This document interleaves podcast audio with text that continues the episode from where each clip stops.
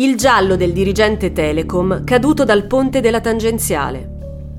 Sono passate da poco le 12, quando Adamo Bove, ex poliziotto e responsabile della sicurezza di Telecom Italia, parcheggia l'auto al lato della strada e si getta dal cavalcavia di Via Cilea, nel quartiere del Vomero. Il manager muore sul colpo, dopo una caduta di circa 20 metri che lo fa schiantare su una carreggiata della tangenziale. Per l'uomo, certo, non era stato un periodo facile. Il dirigente era infatti stato indagato per violazione della privacy nell'inchiesta sulle intercettazioni illegali che qualcuno aveva compiuto all'interno dell'azienda, per conto di terzi, ai danni di influenti personaggi della politica e dell'industria. Dunque il manager qualche preoccupazione deve averla avuta. Tuttavia la famiglia accertò che non aveva mai riconosciuto negli atteggiamenti dell'uomo intenti suicidi. Che dunque Bove fosse stato istigato al suicidio e spinto da qualcuno a commettere l'estremo gesto?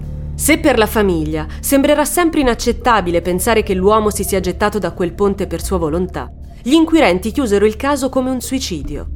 Per la procura dunque nessuno lo spinse a gettarsi nel vuoto né a parole né materialmente. Secondo il magistrato infatti sarebbe stato sicuramente lui e soltanto lui a decidere di fermare l'auto a due passi dallo svincolo del Vomero e a buttarsi di sotto per liberarsi per sempre da quel senso di oppressione che gli aveva provocato lo scandalo delle intercettazioni illegali.